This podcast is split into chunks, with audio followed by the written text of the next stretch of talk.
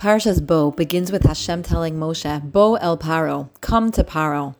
The obvious question is, why does Hashem say come to Paro instead of go to Paro? Surely we expect to hear go to Paro. The classic answer is that Hashem is telling Moshe and all leaders of the Jewish people after him, You're not alone. I will be right there in the throne room as you approach, supporting you and guiding you. I'm not sending you off on a mission with the word go. I'm calling you to come close to me. As you fulfill this, I'm going to be with you. You're never alone. Sometimes mothers feel the responsibility of parenting until it feels like a burden on our shoulders. We need to remind ourselves that parenting is also a Bo mission from Hashem. He doesn't send us off to parent on our own, He's right there alongside us. We know there are three partners in every child a father, a mother, and Hashem. Hashem's role doesn't end at birth. He remains an active partner with us. And fortunately, his role in parenting is infinitely more powerful, loving, and effective than ours. Hashem is present with us as a mother.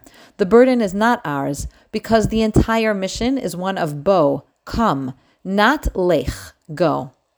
There's another aspect of Bo that I want to share with you, and it's how we can use this message in raising our children. There is a world of difference in sending our child off to do something as a go mission versus a come, I'm with you mission. Challenging our children in any way works best as a I'm with you message rather than a go off alone and do it message.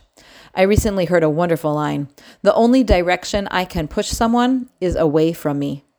Whether we're encouraging a young child to do something small or asking an older child to stretch beyond their comfort level in a bigger way, we too can learn from Hashem and give a message of Bo. I'm with you as you do this. You're not alone. Most frequently, when our children know that we support them and are there to help them when needed, they actually run off independently and they happily do whatever the challenge is. Pushing them to go off and do something hard because it's good for them as a push, a lech, go on your own, is not nearly as effective usually as a message of bo.